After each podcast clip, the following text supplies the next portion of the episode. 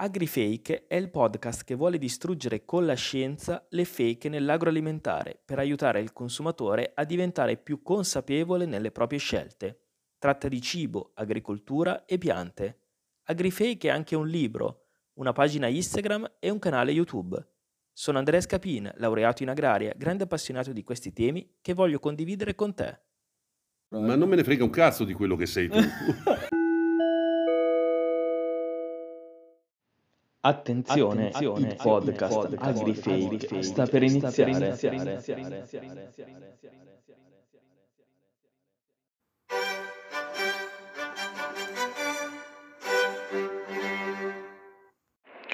In questo podcast darò voce a tutti. Opinioni desuete, linguaggio volgare e pareri non political correct non verranno censurati.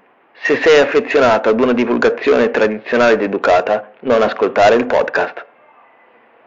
Ciao, allora, sentite i tuoi podcast, sono fatti benissimo, idea originalissima, bravissimo e mm, solo ti do un consiglio, mm, cerca di parlare, come posso dire, un po' più spigliato, un po' più mm, chiaro, voce un po' più forte e cerca di limitare gli M perché si sentono molto e un'altra cosa, regola anche un po' meglio il livello del microfono perché personalmente lo sento, ma- cioè se- sento bassa la tua voce, poi può essere che il mio impianto, il mio impianto audio della macchina fa cagare, eh. però mh, mm, comunque anche ascoltandolo a telefono, con l'audio del telefono, si sente un po' bassino a volte. Quindi, cerca di essere meno timido perché ti ho sentito che sei un po' timido nel parlare al microfono, cerca di essere un po' più spigliato, un po' più... Mh, mm, come posso dire? Un po' più... Mm, non mi viene il termine. Insomma, forte a parlare, più convinto, ecco. Comunque bravissimo. Oh Amoro, che sta a fare agri fake news, che roba è? Ma se quando hanno distribuito la sapienza tu stai a fare la fila per giocare a calcetto e poi tra l'altro non sei manco capace di giocare a calcetto. Più che altro che io sono poco spontanea Dovresti prenderne uno te, sì, fatto così a caso, perché sennò faccio fatica, però ci si può provare se mi viene. Per quello che ne so, è una pratica che si usa fin da, dalla notte dei tempi. Eh, l'uomo eh, ha sempre ricercato da, da, quando ha iniziato a coltivare ed allevare. Eh, cercare di eh, migliorare in, in assoluto le, le, specie che venivano coltivate o, o, gli animali che venivano allevati.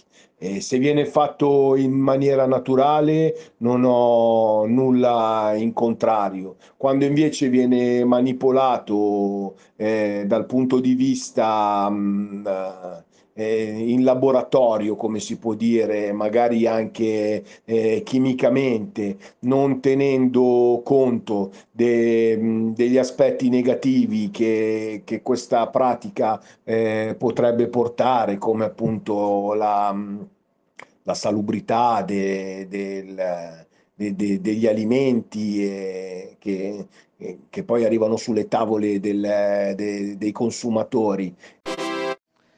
Angela, la domanda è questa. Se io ti chiedo cosa pensi che sia il miglioramento genetico delle piante, tu cosa mi risponderesti? Andrea, la prima cosa che io direi è eh, il terreno che adatto a quel tipo di pianta. E poi, così come facciamo per la persona, ehm, aggiustare il taglio dei capelli, quindi eh, la pianta, la potatura, tenerla bella pulita, ehm, priva di parassiti. È questo che io farei per una pianta. Allora, Angela, diciamo che quello che hai risposto è mh, mm, riguardo alle cure agronomiche del- della pianta e non al miglioramento genetico, la ricerca che si fa sulla pianta. Però mi prometti che ascolterai la puntata del, del podcast che tratta proprio questi argomenti per eh, capire di che cosa stiamo parlando. Va bene? Ok Andre, eh, lo sai che a me piace imparare, forse poi eh, ti posso anche dire di più. Ok, ciao Andre, ciao. Benvenuti a questa quarta puntata del podcast AgriFake. Se siete arrivati fino qua significa che gli argomenti sono particolarmente stuzzicanti oppure sono stuzzicante io nel raccontarveli. In ogni caso l'importante è che siete ancora qui ad ascoltare questa puntata bellissima che parlerà di miglioramento genetico delle piante. Un eh, termine che già incute timore perché è qualcosa che non conosciamo ed evoca chissà quale manipolazione sulle piante, ma cerchiamo di scoprirlo meglio insieme.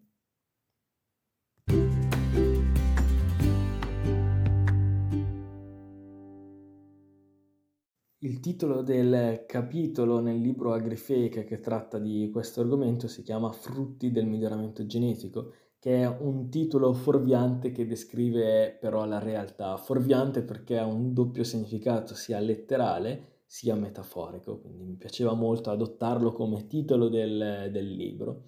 E inizierei quindi parlandovi proprio dei frutti, nel senso che molte volte non capiamo bene la differenza fra frutto e verdura e si fa confusione tra quello che è definito come frutto botanicamente e quello che è definito come frutto invece dal punto di vista culinario.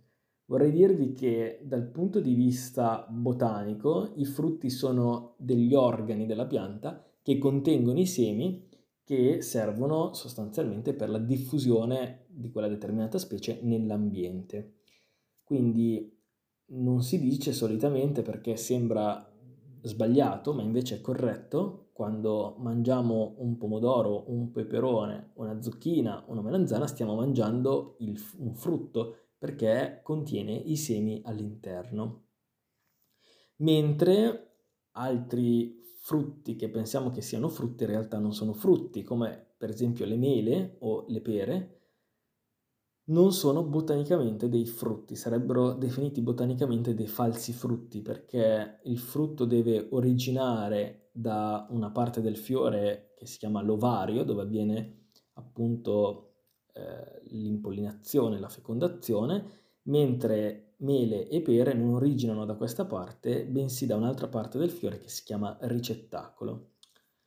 A volte ci nutriamo invece di altre parti della pianta, quindi non del frutto, per esempio ci possiamo nutrire di radici, come nel caso della carota, è appunto una radice che serve alla pianta per accumulare zuccheri che vengono utilizzati quando passa dalla fase vegetativa a quella riproduttiva. Noi ovviamente le raccogliamo prima, quindi quando la carota è ancora piccola e quando è piena di zucchero, eh, perché mm, altrimenti non, non, si svuoterebbe poi se lasciassimo la pianta in, in campo. Più o meno la stessa cosa vale per la patata, che non è però una radice, ma sarebbe un, tu- un tubero, ovvero una, un organo che ha funzione energetica per, per la pianta. Nel caso delle insalate eh, in generale, quindi sia lattughe che cicorie, noi mangiamo quella che è la foglia. Non tutti lo sanno, ma se lasciamo una pianta di lattuga o di cicoria in campo, dal classico cespo che conosciamo, comincia ad avere un'induzione a fiore, quindi cresce a forma di alberello, quindi cambia totalmente la sua morfologia, creando questa pianta molto molto bella che si potrebbe utilizzare come un alberello di Natale veramente. Quindi è qualcosa di molto diverso dalla, dalla, dalla lattuga, dalla cicoria che conosciamo e che compriamo sotto forma di cespo. Tutto quello che abbiamo detto fino ad adesso è una classificazione dal punto di vista botanico. Dal punto di vista culinario la distinzione è molto più semplice, abbiamo frutta e verdura. Quindi quello che botanicamente può essere considerato un frutto, invece è una verdura in cucina.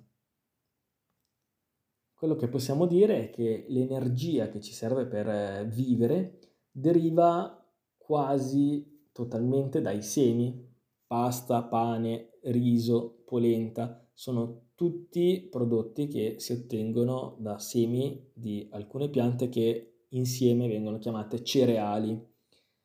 I cereali sono proprio quelle piante che hanno permesso la vera e propria civilizzazione quando l'agricoltura è nata. Infatti i cereali sono facilmente coltivabili, sono molto produttivi, soprattutto sono energetici, ma anche facilmente stoccabili, conservabili, quindi possono permettere di superare l'intero inverno. Se pensiamo, infatti, in Centro America c'era per esempio il mais che ha determinato la nascita di civiltà come quella dei Maya e degli Aztechi, oppure altre popolazioni che abbiamo studiato nei libri di storia che sono nate nella zona del Medio Oriente tra il Tigri e l'Eufrate, sono nate dove vi era la disponibilità di un altro cereale che eh, appunto il, i frumenti, sono appunto i frumenti in, in generale, oppure la civilizzazione delle, delle, delle popolazioni asiatiche è avvenuta grazie a un'altra pianta che è il riso. Sostanzialmente in Europa non, non c'erano cereali, quindi la civilizzazione è qualcosa che è venuto dopo, quando sono state portate piante, cereali da altre parti del mondo in Europa.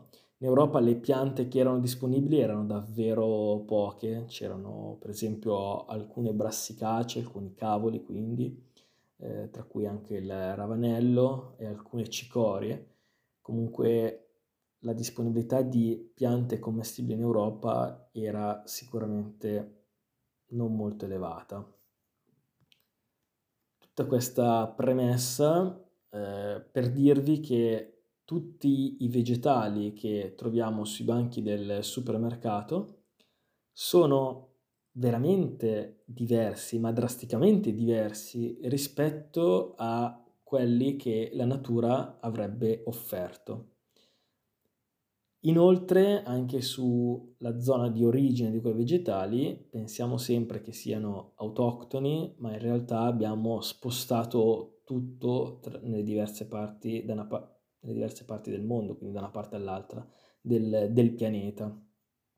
Anche piante che riteniamo ormai nostre, quindi definiamo le nostre piante autoctone, come per esempio il pomodoro di Pachino, in realtà ricordiamoci che il pomodoro è una pianta che ha avuto origine in, in, in America, centro-sud America, e poi è arrivata in Europa. Tanto è vero che il nome pomodoro eh, è proprio l'unione di pomo ed oro, perché i primi pomodori arrivati in Europa erano gialli, dorati, solo successivamente sono arrivate le selezioni di pomodori rossi.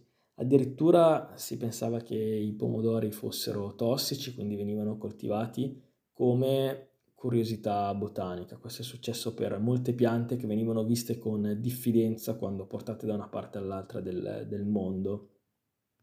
Come mi sembra avevamo già anticipato in un'altra puntata del podcast, l'agricoltura non esiste da sempre. L'uomo è nato come raccoglitore e cacciatore, solo in un secondo momento è diventato agricoltore. Questo è successo all'incirca 10.000 anni fa, durante il periodo storico che chiamiamo del Neolitico. E come abbiamo già anticipato, seppur a scuola viene insegnato che l'agricoltura nasce tra il Tigre e l'Eufrate, quindi nella cosiddetta mezzaluna fertile, la realtà è meno semplicistica e l'agricoltura non nasce in un unico posto, in un unico momento, ma viene inventata e reinventata in luoghi e tempi diversi. Tra questi, ovviamente, anche quello del Medio Oriente, dove abbiamo detto c'era la disponibilità dei frumenti. L'agricoltura nasce probabilmente in luoghi dove c'era una grande disponibilità di, di, piante che si potevano mangiare, di piante eduli e dobbiamo citare per forza, l'abbiamo già citato nella prima puntata se ben ricordate, a proposito della domesticazione del melo, Nikolai Vavilov, che è, sta- è stato una, un agronomo, botanico e genetista russo durante la prima metà del XX secolo e scoprì quelli che erano i centri di origine di una determinata specie coltivata che coincidevano dove vi era la maggiore diversità genetica eh, di quelle specie. La diversità la dobbiamo intendere in termini di diversità intraspecifica, quindi all'interno eh, della, della specie oppure interspecifica tra le specie. Lui scoprì che esistevano sette aree del nostro pianeta che potevano essere riconducibili alle aree di origine e domesticazione di molte piante coltivate. con i quattro centri più importanti di domesticazione, che abbiamo detto erano Medio Oriente per eh, i frumenti e l'orzo, l'Asia per il riso, il Centro America per il mais e il Sud America. A questi, eh, per il mais, scusate, il Centro America, e a questi si aggiunge anche la patata in, in Sud America, che non è un cereale, ma comunque è conservabile e molto energetica. Me ne sbatto i coglioni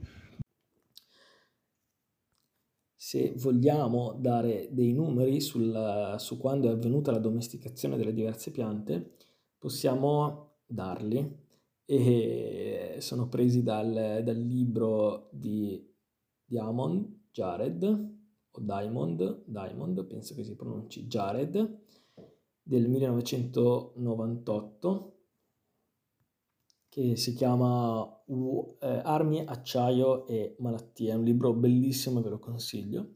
E comunque possiamo dire che la domesticazione del frumento è avvenuta nella mezzaluna fertile circa 8500 eh, nel, 2000, nel 8500 a.C. In, eh, in Cina il riso e il miglio è stato domesticato prima del 7500 a.C., il girasole nel 2500 a.C., mentre in Mesoamerica c'era mais, fagioli e zucca che sono stati tutti domesticati prima del 3500 a.C. Sud America la patata prima del 3500 a.C. Il caffè in Etiopia, ma non è disponibile quando è avvenuta la domesticazione. E poi abbiamo invece in Nuova Guinea la canna da zucchero e la banana nel 7000 a.C. Abbiamo parlato fino ad adesso di domesticazione, però senza definire che cos'è la domesticazione. E voglio portarvi l'esempio in ambito animale. Pensate all'addomesticamento degli animali, più o meno avviene la stessa cosa con, con le piante. Quando l'uomo ha iniziato a coltivare le piante, ha in qualche modo cominciato a modificare le caratteristiche selvatiche delle piante verso delle caratteristiche che erano inter- interessanti per la coltivazione e quindi anche per la produzione. Quindi le piante hanno cambiato molto la, la loro morfologia e la loro fisiologia per accontentare, tra virgolette, sempre di più l'uomo miglioramento genetico è stato fatto inizialmente in modo inconscio, semplicemente l'uomo raccoglieva i semi che erano a lui più interessanti, delle piante più interessanti, più produttive, e ri- portandole avanti, quindi riproducendo quelle, quelle piante. Successivamente invece, quando si è arrivati agli inizi del 1900, del secolo scorso, da un miglioramento genetico che era stato fatto sempre in maniera inconscia, potremmo definirlo come selezione massale, si è arrivati a un miglioramento genetico sempre più scientifico, quindi basato su dei veri e propri programmi di miglioramento eh, genetico, eh, dati appunto da un aumento delle conoscenze del, di questa disciplina che è la genetica, per arrivare a delle tecniche sempre più moderne, alcune che aiutano il miglioramento genetico, come per esempio l'analisi del, del DNA anche attraverso i marcatori molecolari, cioè si analizzano porzioni del, del DNA, o arrivando a tecniche vere e proprie moderne di miglioramento genetico, come per esempio gli OGM, di cui avremo modo di parlare più avanti, ma anche del genome editing, che è una modifica molto più puntiforme e specifica rispetto agli OGM. Noi tutti conosciamo la differenza fra le fragolini di bosco che troviamo quando camminiamo in, in montagna o nei boschi in generale con le fragole che compriamo al supermercato. Abbiamo in questo caso piante selvatiche contro piante coltivate ma la stessa cosa la possiamo estendere a qualsiasi pianta che mangiamo. I pomodori erano veramente piccolissimi, le spighe di mais erano lontanissime da quelle che oggi chiamiamo impropriamente pannocchie, ma che sarebbero le spighe, e erano delle infiorescenze che ricordano quelle delle, delle erbacce ai, a bordo strada, quello era il mais, quindi da quella specie selvatica che si chiamava teosinte al zea mais, la specie di mais coltivato che conosciamo, è stato l'uomo attraverso selezioni, selezioni massali. Le banane, eh, per esempio, erano piccolissime, piene di semi, le angurie erano bianche, anche loro molto piccole ricche di semi, ma potremmo continuare così veramente per qualsiasi altra pianta. Quindi possiamo dire che la diversità offriva diverse forme e colori per, per ogni specie, molti delle quali non li abbiamo mai visti, non siamo abituati a vederli, ma chi lavora nell'ambito del miglioramento genetico li conosce perché li utilizza per fare incroci, per esempio, e creare nuovi materiali. Per esempio, i pomodori esistono neri, gialli, verdi, zebrati, quasi blu. E le carote sono presenti con una gamma di colori che vanno dal bianco al nero il mais anche, le zucche ci sono di tutti i colori con forme diverse della buccia. Quello che possiamo dire è che l'uomo ha selezionato sia da, verso piante che erano più produttive, ma anche gradite per quanto riguarda il sapore, forma e colore, oppure per alcuni aspetti di conservabilità. Per esempio, se pensiamo al mais nero, perché il mais nero non si è affermato come il mais eh, giallo o il pomodoro nero non si è affermato come il pomodoro rosso o ancora la carota è stata la carota arancione a diffondersi. Le ragioni sono molte eh, anche dal punto di vista culturale, quindi l'uomo ha spinto verso qualcosa che, che voleva e che desiderava in un determinato modo. Se pensiamo al mais, per esempio, eh, con le cariosidi nere, durante la conservazione non si riesce per esempio a distinguere tra, non si riesce facilmente a distinguere tra mais e per esempio escrementi di, di topo. Quindi potrebbe essere una delle tantissime ragioni per le quali l'uomo ha scelto verso una, una determinata selezione. Inoltre quello che, che fa il miglioramento genetico è selezionare sulla base della produttività, le nuove varietà devono essere più produttive delle vecchie, questo è molto importante. E la produttività è legata a diversi fattori, tra cui ovviamente anche la resistenza alle malattie o ai danni animali. Quindi il rinnovo varietale, fare nuove varietà, è molto importante perché i patogeni superano le resistenze di una determinata varietà e quindi bisogna trovare nuove varietà che siano resistenti ai patogeni, un po' come i vaccini che devono rincorrere eh, i virus che si, si, si evolvono attraverso le, le, mutazioni e quindi superano le barriere del, del, vaccino. Quindi la stessa cosa viene fatta per eh, le piante. Inoltre il miglioramento genetico viene fatto anche per operare sulle caratteristiche stesse del, della pianta Voglio parlarvi del caso del, dei grani, dove è stato fatto moltissimo miglioramento genetico durante il periodo della Green Revolution, ovvero un periodo del secolo scorso, dove personaggi di spicco come Nazareno Strampelli per eh, l'Italia oppure Borlaug per il panorama degli Stati Uniti hanno ridotto drasticamente attraverso incroci e selezioni la taglia dei, dei, frumenti, dei grani, in questo modo sono meno soggetti alla forza del vento e al problema dell'allettamento che schiaccia le piante e impedisce la raccolta, quindi causa perdite di produzione. Infatti una volta i frumenti erano molto più alti prima di questo grande lavoro di miglioramento genetico e ci sono moltissimi errori nei film storici dove vengono mostrati dei frumenti a taglia bassa che quindi arrivano alle ginocchia un poco più in alto in realtà i frumenti arrivavano alla testa. Ci sono delle foto che, potete, che potete cercare in internet, di, scrivete strampelli frumento e vedete eh, come ha ridotto la taglia, quindi varietà antiche molto alte e varietà moderne più basse.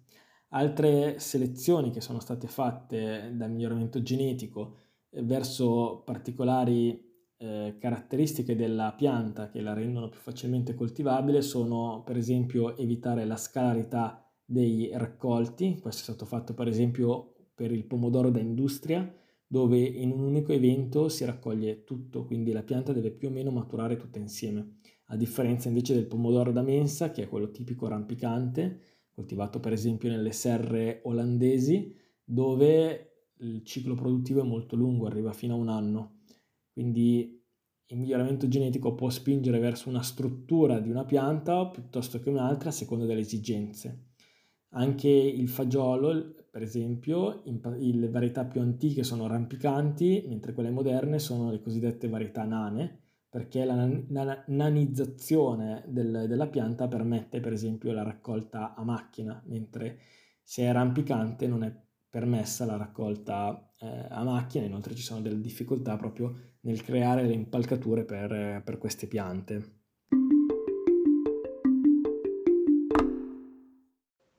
Ciao Andrea, Ehm, ti rispondo alla domanda del miglioramento genetico. Sì, io lo, lo comprerei, però dipende come mi viene venduto e come viene, diciamo, sponsorizzato il miglioramento genetico, nel senso che se frutta, verdura che sono migliorate geneticamente, per cui abbiamo su- sul mercato un prodotto diverso dagli altri, più bello, particolare, come negli ultimi anni di colori diversi, è ovvio che sei attirato dal poterlo provare e io non ho, non ho problemi nel, nel provarlo, anzi io sono curioso, quindi so cosa vuol dire migliorare, o meglio, lo so da esterno a chi lavora in quegli ambiti lì, quindi mm, il miglioramento serve per migliorare la pianta dalle malattie, insomma sono comunque miglioramenti positivi, quindi non ho un un pensiero negativo su questa cosa quindi lo comprerei.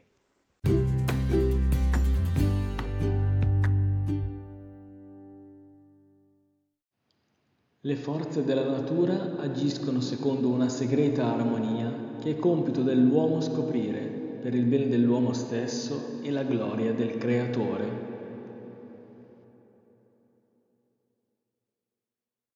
Abbiamo appena sentito delle bellissime parole di Gregor Mendel e a brevissimo vi spiego chi è che era questo Mendel.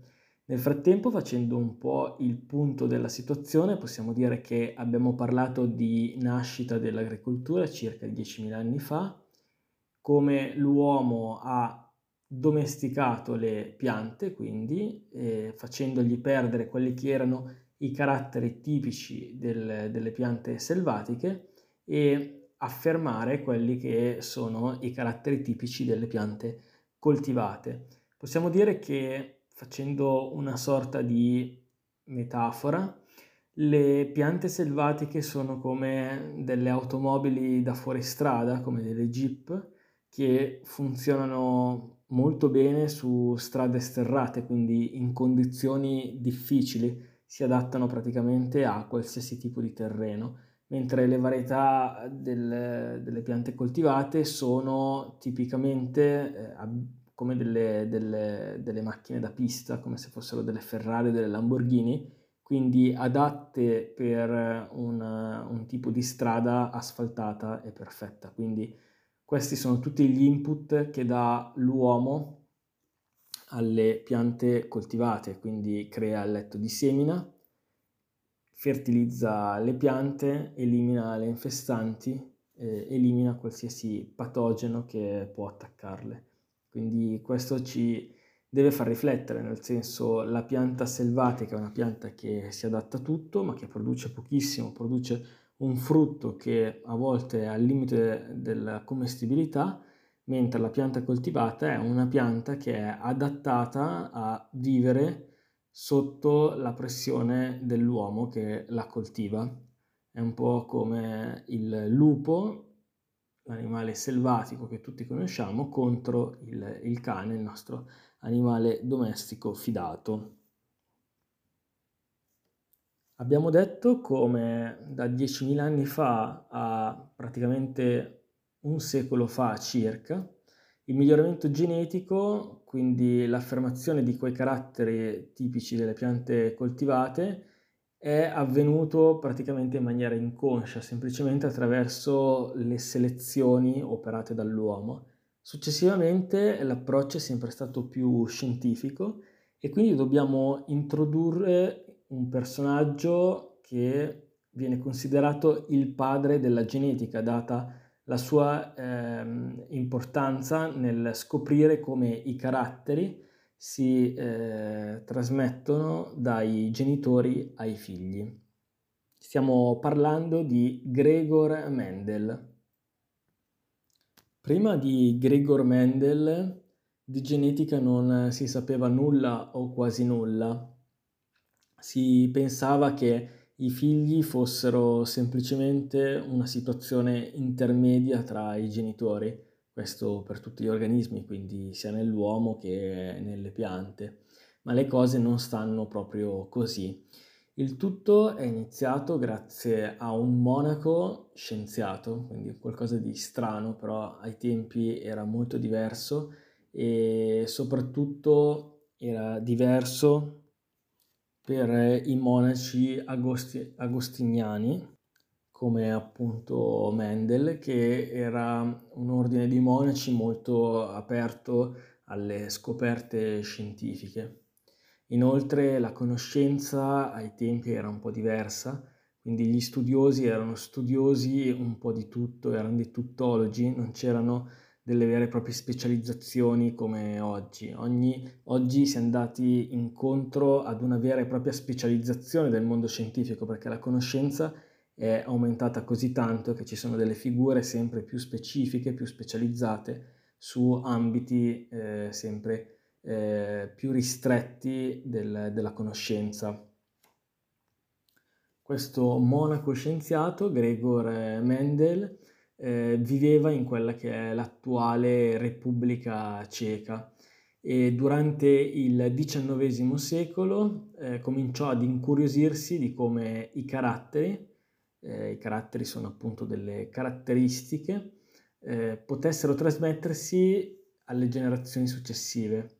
E lavorava sui topi che eh, allevava appunto per studiare appunto come questi caratteri si trasmettessero di generazione in generazione, per esempio analizzando il colore del mantello.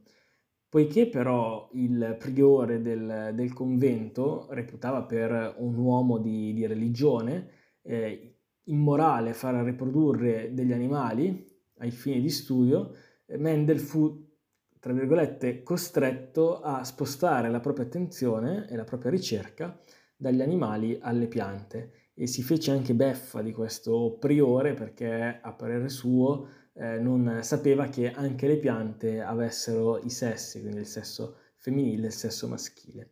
Mendele iniziò così a studiare una specie, che è quella del pisello, eh, per una serie di motivi. Innanzitutto sono piante che crescono velocemente, quindi si vedono molte generazioni in poco tempo, sono facili da coltivare e comunque hanno una grande diversità genetica e quello che fece Mendel fu di prendere in considerazione sette caratteri, sette caratteristiche, come per esempio il colore del fiore o il colore del bacello, e eh, incrociarle, incrociare eh, tra di loro eh, le piante per vade- vedere come sarebbe stata la progenie. La cosa curiosa che aveva osservato Mendel era che a volte incrociando una pianta con eh, fiore rosa, per esempio, con una fiore bianco, dava una progenie che era tutta fiore rosa, quindi è come se il bianco fosse scomparso. Però riseminando i semi eh, del, di quelle piante a fiore rosa, quindi della prima generazione ottenuta dall'incrocio di fiore rosa per fiore bianco, con una certa percentuale il fiore bianco ripariva, ricompariva ancora come per magia.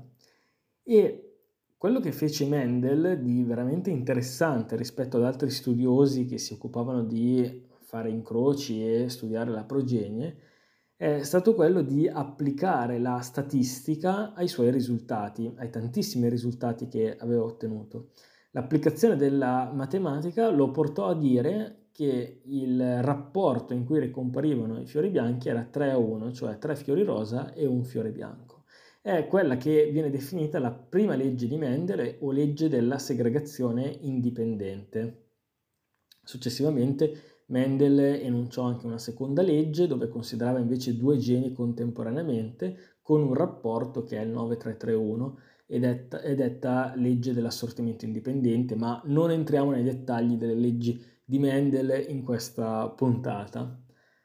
In ogni caso, quello che è veramente importante è che con le leggi di Mendel, una volta che furono riconosciute, sostituirono tutte le credenze, eh, pseudo-credenze, sull'ereditarietà, che erano basate su quel rimescolamento casuale dei geni che avevamo detto prima. Eh, la... la tua opinione, critica, elogio o domanda è importante e può diventare una voce nel podcast. Inviala subito al link in descrizione o invia un vocale su Instagram. Esto no lo entiendo. ¿Me lo puedes explicar más despacito? Grazie anche alle scoperte di Mendel, durante il secolo scorso questa nuova disciplina che si chiama genetica comincia a prendere forma e diventa la base per la creazione delle nuove varietà di piante coltivate. Ma dobbiamo fare un passo indietro e definire cos'è una varietà. Gli organismi viventi sono raggruppati all'interno di insiemi che eh, hanno quindi delle caratteristiche in comune. Questa scienza che studia la classificazione degli organismi prende il nome di tassonomia, ma non entriamo adesso nel dettaglio. Quello che possiamo dire è che la specie è una categ- categoria di classificazione di, degli organismi e sono degli organismi che sono in grado di riprodursi tra di loro, cioè organismi della stessa specie sono normalmente in grado di riprodursi tra di loro. La varietà è un sottoinsieme della specie, è un termine che utilizziamo prevalentemente in ambito vegetale, se io vi dicessi come si chiama in ambito animale, capireste subito di cosa stiamo parlando. In ambito animale l'equivalente della varietà è infatti la razza. Spesso si sente parlare di qualità, come, utilizzato come sinonimo di varietà, ma è sicuramente un errore, un utilizzo improprio perché il concetto di qualità è tutt'altro rispetto alla varietà. Il termine corretto è varietà. Quindi quando parliamo di diversità genetica possiamo intendere una diversità interspecifica, cioè una diversità tra specie, vuol dire abbondanza di specie, oppure intraspecifica, cioè al di sotto della specie, quindi diversità in termini di varietà. Ogni varietà deve rispettare dei requisiti che sono i cosiddetti requisiti, requisiti DUS, ovvero distingu- deve essere distinguibile, uniforme e stabile. Distinguibile perché una varietà deve avere delle caratteristiche che sono tipiche di quella varietà. Io la devo riconoscere. Se è un pomodoro nero, il nero fa parte di, quella, di quelle caratteristiche di distinguibilità, ovviamente non l'unica, altrimenti non distingo niente. Inoltre la varietà deve essere uniforme, ovvero che tutte le piante di una stessa varietà devono essere uguali altrimenti eh, diventa difficile poi riconoscere la varietà stessa. E infine deve essere stabile perché non deve cambiare nel tempo, quindi se io risemino la, la varietà riottengo la stessa cosa, oppure se si tratta di un ibrido che è dato dall'incrocio di due linee pure, eh, ripartendo dalle due linee pure devo essere in grado di riottenere la stessa varietà ibrida. Varietà è un termine che possiamo utilizzare sia per le piante coltivate che per quelle presenti in natura, mentre cultivar è un sinonimo di varietà ma che è usato solo per le piante coltivate, è un termine internazionale che eh, sarebbe acronimo di eh, cultivated variety. È molto impiegato per esempio nell'ambito eh, eh frutticolo, diciamo, per esempio, tutta la, la, tutta la lattuga appartiene a un'unica specie. Lattuga sarebbe il nome comune della specie, però può essere soggetto a diverse eh, interpretazioni eh, oppure può essere soggetto a eh, modifiche locali oppure in diversi paesi si usano parole diverse, cioè il nome comune non è il nome esatto per chiamare una specie perché io posso con un nome comune indicare più specie oppure più specie possono essere indicate da più nomi comuni, quindi è molto fuorviante.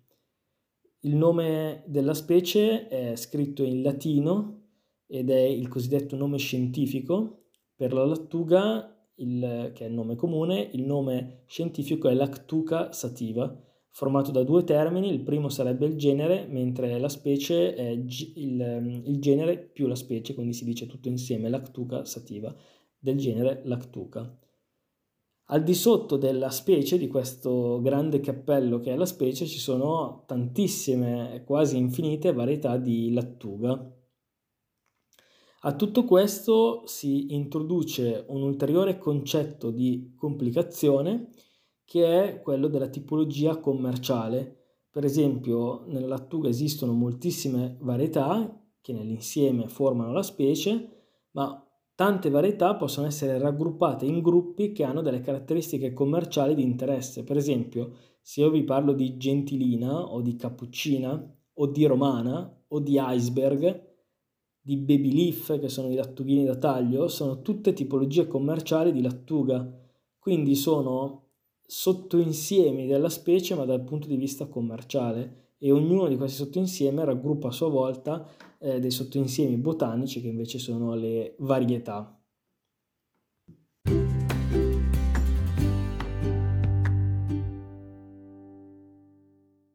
Perché si coltivano gli ibridi? Penso che sia una cosa proprio occidentale, eh, per comodità eh, il fatto di selezionare eh, le, le, specie tipo che possono essere le, le angurie senza semi o, o l'uva senza semi. Basta che sia fatto in maniera naturale, alla fine cioè, l'Occidente ha scelto un po' per, per comodità, per per gestione dei tempi, anche nella preparazione de, dei pasti. Di... L'anguria senza semi è comoda, l'uva senza semi è comoda, i semi quando sono pochi eh, non danno fastidio magari, quando, quando invece sono tanti possono dare fastidio a molti che non hanno voglia, tra virgolette, di fare sbattimenti, di, di asportarli da, dalla frutta. Adesso poi non, non so quali, quali, e quante altre coltivazioni ibride ci sono, penso che ce ne siano un po' per, per la, beh, una gran parte de, delle specie alimentari, sia a livello di, di, di, verdure e di frutta che, che, che, a livello di allevamenti, che di animali. E io penso che sia, la questione sia soltanto un aspetto di, di, di dare un prodotto comodo da consumare a, all'Occidente.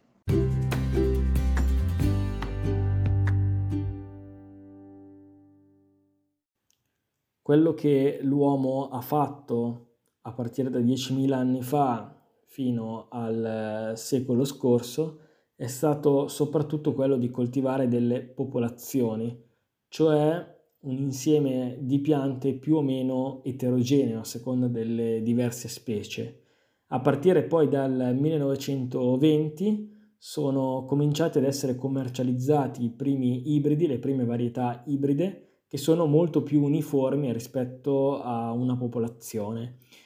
Eh, l'ibrido è ottenuto per incrocio tra due linee pure ed è appunto perfettamente uniforme.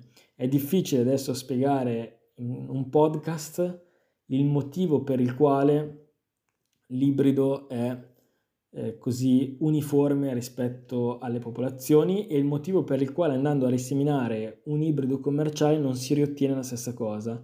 non c'è nessuna magia dietro, nessuna chissà quale manipolazione, è semplicemente una eh, questione di rimescolamento genetico che quindi porta a delle nuove combinazioni e quindi a un qualcosa di totalmente disforme e diverso rispetto al, alla generazione eh, F1 ibrida. Oggi gli ibridi si coltivano per moltissime specie, quasi tutto il mais a livello mondiale è ibrido, ma così come anche moltissime piante orticole come il pomodoro, eh, sia da industria che da mensa, il peperone, la melanzana, sono tutti ibridi. Sono poche le specie che non sono ibride e sono sostanzialmente delle linee, questo perché in natura queste piante si autoimpollinano e quindi autoimpollinandosi si ottengono queste, queste linee, quindi geneticamente uniformi. Sono i frumenti, per esempio, il riso e la lattuga tra le orticole. L'ibrido è sicuramente un vantaggio, un grandissimo vantaggio per la coltivazione perché è, abbiamo detto, molto uniforme, ma inoltre eh, un, c'è un fenomeno che è detto il vigore dell'ibrido, quindi un fenomeno che non è ancora ben compreso o perfettamente compreso a livello genetico, ma incrociando tra di loro due piante che sono geneticamente delle linee, possono dar vita ad un ibrido che è molto più vigoroso e performante rispetto alle linee che lo hanno generato. Eh, una vera e propria eh, un vero e proprio plus della combinazione di due linee che danno qualcosa di inaspettato. Inoltre non è trascurabile, ma l'ibrido dà anche garanzia all'azienda che lo ha prodotto, che ha fatto degli investimenti in termini di ricerca per ottenere un nuovo ibrido, una nuova varietà ibrida. Eh, quindi l'ibrido rappresenta una tutela per quell'azienda proprio per il fatto che riseminandolo si dà vita a una disformità così grande che non è più la stessa varietà e diventa impossibile recuperare la stessa varietà. Quindi è una vera e propria tutela del, del seme che sarebbe comunque illegale riprodurre una varietà che è brevettata ma comunque la varietà ibrida dà una sicurezza in più perché risulta praticamente impossibile plagiare quel seme. Il miglioramento genetico lo possiamo suddividere in tre grandi tipologie. Il primo, quello da 10.000 anni fa con la nascita dell'agricoltura fino alle scoperte di Mendel e quindi l'applicazione della scienza in, eh, in, agricoltura lo possiamo definire come un miglioramento genetico inconscio basato sulla selezione massale, quindi semplicemente scegliendo il seme migliore. Successivamente è iniziato un miglioramento genetico classico che si basa sugli incroci tra le varietà e le selezioni e eh, anche la costituzione del, degli ibridi che alla fine è sempre basato su incrocio e selezione. E successivamente possiamo parlare di un miglioramento genetico moderno che si basa su altre tecniche, come per esempio eh, la costituzione degli OGM, di cui parleremo in una puntata a parte, e eh, lo stesso per il genome editing, che è un, un miglioramento genetico eh, fatto sempre in laboratorio molto, molto puntiforme. Per adesso quindi non andiamo, non sfociamo in questo miglioramento genetico moderno, rimaniamo nel miglioramento genetico classico. Pochi sanno che nel miglioramento genetico compiuto durante il secolo scorso sono tantissime le mutazioni indotte alle piante. Le mutazioni possono essere indotte chimicamente oppure eh, con le radiazioni e il, inducendo queste mutazioni si danno vita a delle nuove combinazioni genetiche, quindi come se venisse creata nuova diversità all'interno della quale poi posso selezionare nuovi genotipi. Questo è stato fatto molto sui frumenti, quindi oggi mangiamo dei frumenti che hanno subito delle, delle mutazioni, mutazioni che non sono controllate, nel senso che io faccio, induco eh, le piante a mutare e successivamente seleziono per quelle piante che hanno delle caratteristiche favorevoli al, ai miei scopi. Se vogliamo è molto più impattante rispetto alla costituzione degli OGM dove io so esattamente le porzioni di geni che vado a inserire. E inoltre, sempre con le mutazioni, posso indurre anche alla poliploidia, cioè aumentare il numero di cromosomi all'interno delle piante in modo che le cellule siano più grandi e quindi conseguentemente anche il prodotto. Anche questo è stato fatto nei frumenti che sono, per esempio, hanno corredi cromosomici che sono sei volte più grandi oppure eh, anche nelle, nelle, fragole sono dei poliploidi, oppure ci sono dei eh, poliploidi naturali, perché anche con l'incrocio può, può, aumentare il numero di cromosomi. Per esempio mangiamo delle banane che sono dei triploidi, cioè che ogni cromosoma eh, è presente in non due coppie ma tre coppie, quindi triploide eh, per questo ha un assetto cromosomico dispari e quindi risulta sterile. Infatti le banane moderne non hanno i semi, questo da tantissimo tempo. È una mutazione naturale che è comparsa, quindi l'uomo ha selezionato poi quelle piante riproducendole attraverso propagazione vegetativa perché non facendo i semi non si possono propagare per seme e quindi ha portato avanti questa mutazione di interesse. Lo stesso per l'uva senza semi che è triploide oppure le angure senza semi che invece sono dei triploidi fatti dall'uomo che vengono ottenuti per incrocio tra una varietà tetraploide che quindi ha un, un, una quantità di cromosomi doppia rispetto al normale con una varietà che invece è diploide, quindi con una coppia di cromosomi, una, una quantità di cromosomi normale. In questo modo 4x per 2x si ottiene un triploide che è 3x e quindi il, il corredo cromosomico è dispari e si ottengono quelle che sono le angure senza semi. Riguardo questo ho fatto un video sul mio canale AgriFake che vi spiega bene in termini genetici come funziona la creazione di un, di un, triploide. Comunque niente di cui avere paura. Non fa male mangiare dei triploidi, semplicemente sono delle cellule che hanno più DNA all'interno eh, perché hanno più, più, cromosomi, quindi le cellule sono, sono più grandi. Vi ho portato alcuni esempi del miglioramento genetico. Sicuramente ho complicato di più la situazione piuttosto che semplificarla, ma eh, non, voglio, non volevo spaventarvi, volevo solo farvi capire quante sono le tecniche per fare miglioramento genetico, ne ho, ne ho citate solo alcune, le più importanti. Quello che voglio dire è un focus sul perché si fa continuamente miglioramento genetico. Probabilmente l'abbiamo già accennato, ma è utile ribadirlo.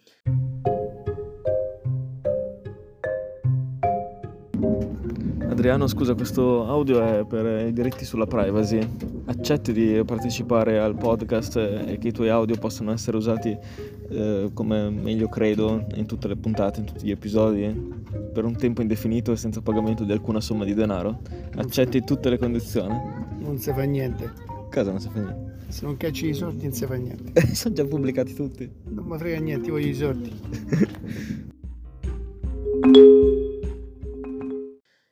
Noi non mangiamo sempre le stesse varietà, ogni anno sul mercato vengono immesse nuove varietà che arrivano da lavoro di ricerca. Questo per una serie di motivi. Innanzitutto vi è l'aumento della resa. I vecchi agronomi ripetevano che il miglioramento genetico si fa per tre obiettivi. Il primo è la resa, il secondo è la resa e il terzo è la resa. In effetti la resa è molto importante, soprattutto se pensiamo che l'agricoltore in Italia è pagato a chilo prodotto, quindi una pianta deve essere produttiva.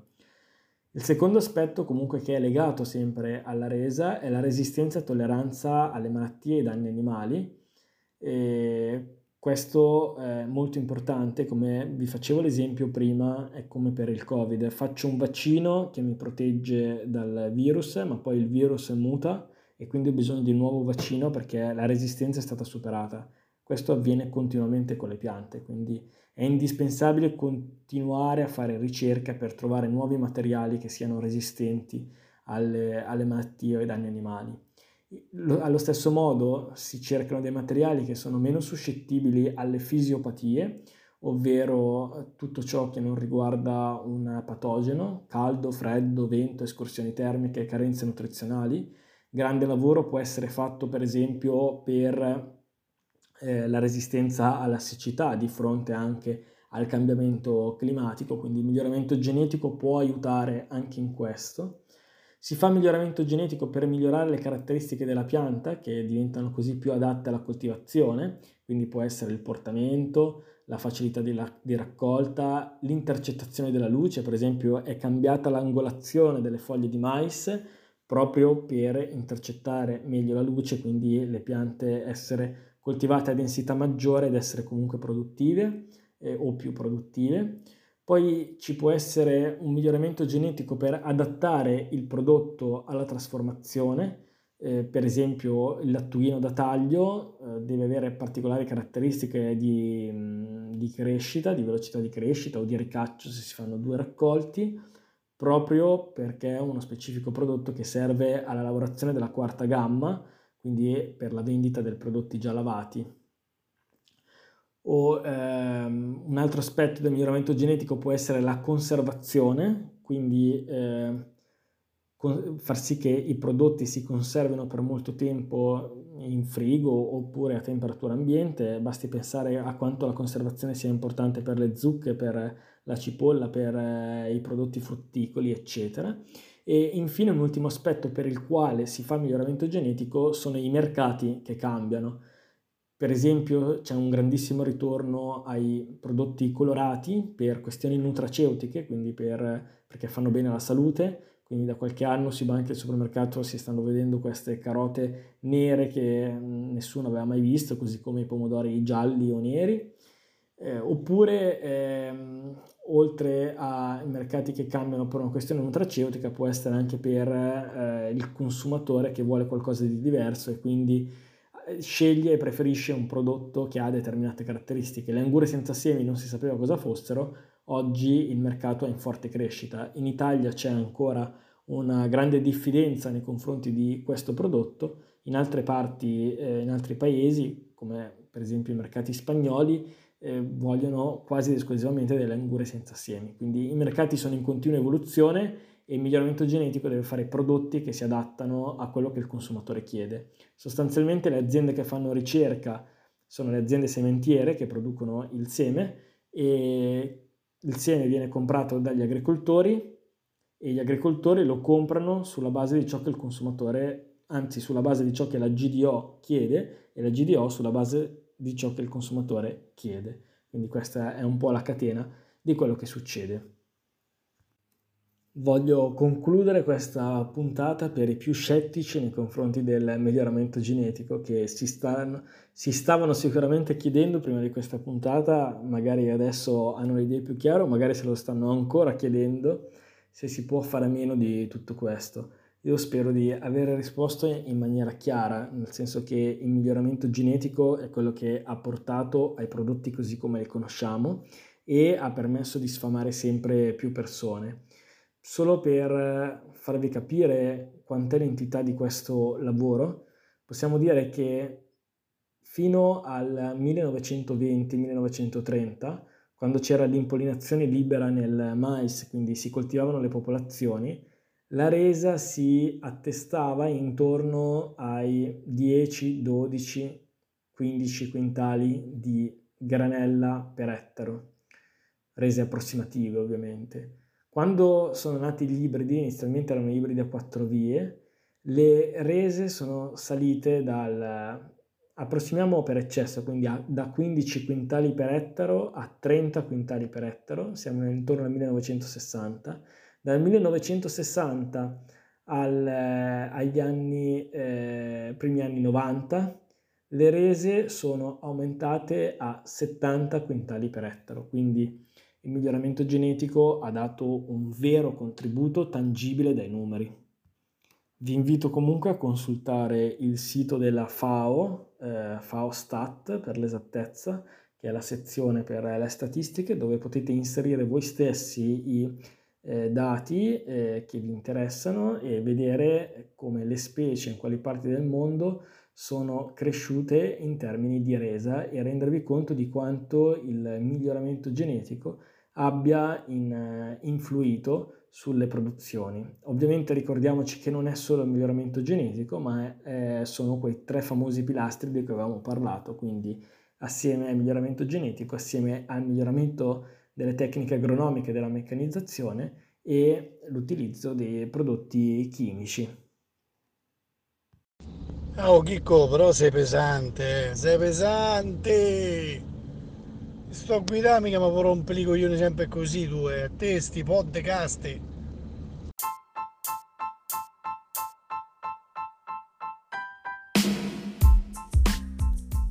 La puntata sul miglioramento genetico finisce qui. Spero che vi sia piaciuta e che vi abbia in qualche modo aiutati a capire meglio cosa c'è dietro alle piante che mangiamo. Un grandissimo lavoro di miglioramento genetico che è stato fatto dai nostri avi sino ad oggi. Quindi non dobbiamo avere paura di ciò che non eh, conosciamo. Per qualsiasi cosa potete scrivermi su Instagram alla mia pagina AgriFake e inoltre ricordatevi di iscrivervi anche al mio canale YouTube AgriFake. Grazie, ci vediamo alla prossima.